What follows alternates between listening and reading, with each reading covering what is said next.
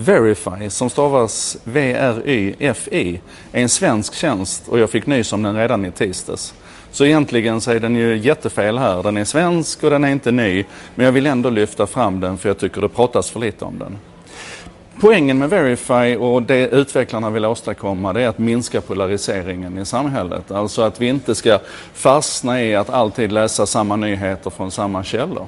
Och upplägget är väldigt enkelt. Du hittar en, en nyhetsartikel, du blir lite nyfiken på relaterade artiklar eller att, att så kunna gräva, känns den här trovärdig eller inte? Då kopierar du helt enkelt adressen till den här nyhetsartikeln, går till Facebook Messenger, skickar ett meddelande till Verifybot, alltså V-R-Y-F-I bot skickar ett meddelande med bara länken i och efter en liten, liten sekund bara så får du tillbaka en länk till en karta. Man kan säga en, en visualisering med stora runda blobbar så här där du kan se nyheter relaterade till den länken som du just klistrade in. Och vissa av de här eh, andra sajterna de är lite klustrade.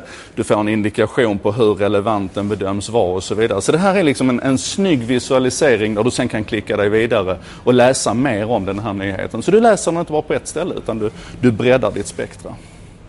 Och det här är ju smart och det är häftigt och det är väldigt mycket i sin linda.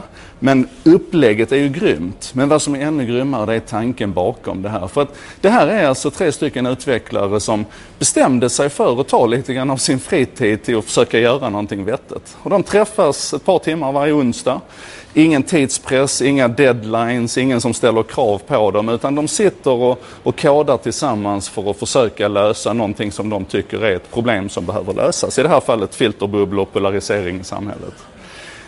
Och, och, jag blir lite grann så här, det här är ju ljuvligt. Alltså, tre, tre utvecklare utan någon organisation, utan något företag, utan någon, något affärsintresse i det här egentligen. Sätter sig bara ner och gör det de kan för att de kan.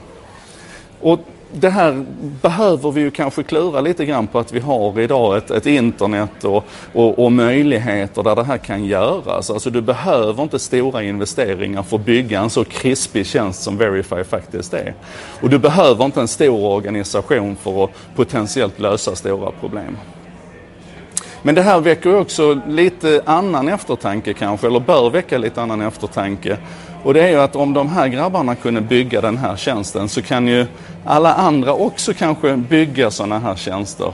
Och då landar vi ju ganska uppenbart i ett läge där det kanske är svårt för oss att veta vem av de här verifieringstjänsterna ska vi lita på? Alltså, det finns en uppenbar risk att vi, att vi flyttar problemet.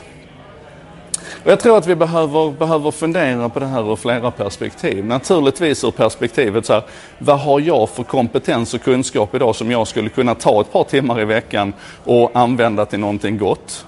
Perspektivet, vad betyder det när vi har de här tekniska möjligheterna här ute med mer eller mindre färdiga bibliotek som vi kan klistra och klippa ihop och lägga på gratistjänster och så helt plötsligt så har vi byggt och skapat någonting som, som inte hade gått att göra för miljoner för ett par år sedan.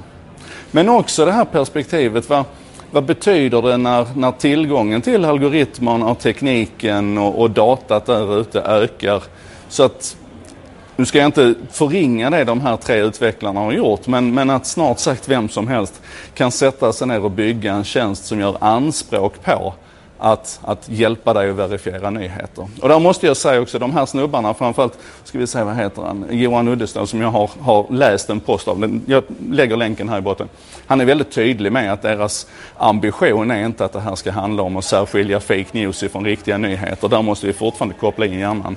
Men det är någonting med det här med när, när tekniken tar på sig och hjälpa oss att ta ett större ansvar. Det, det, där behöver vi klura på. Jag tycker vi gör det idag. Men framförallt så tycker jag att vi ska hylla de här tre, tre utvecklarna som bara bestämde sig för att, att lägga egen tid på att göra någonting riktigt bra för oss allihopa. Heja Verify!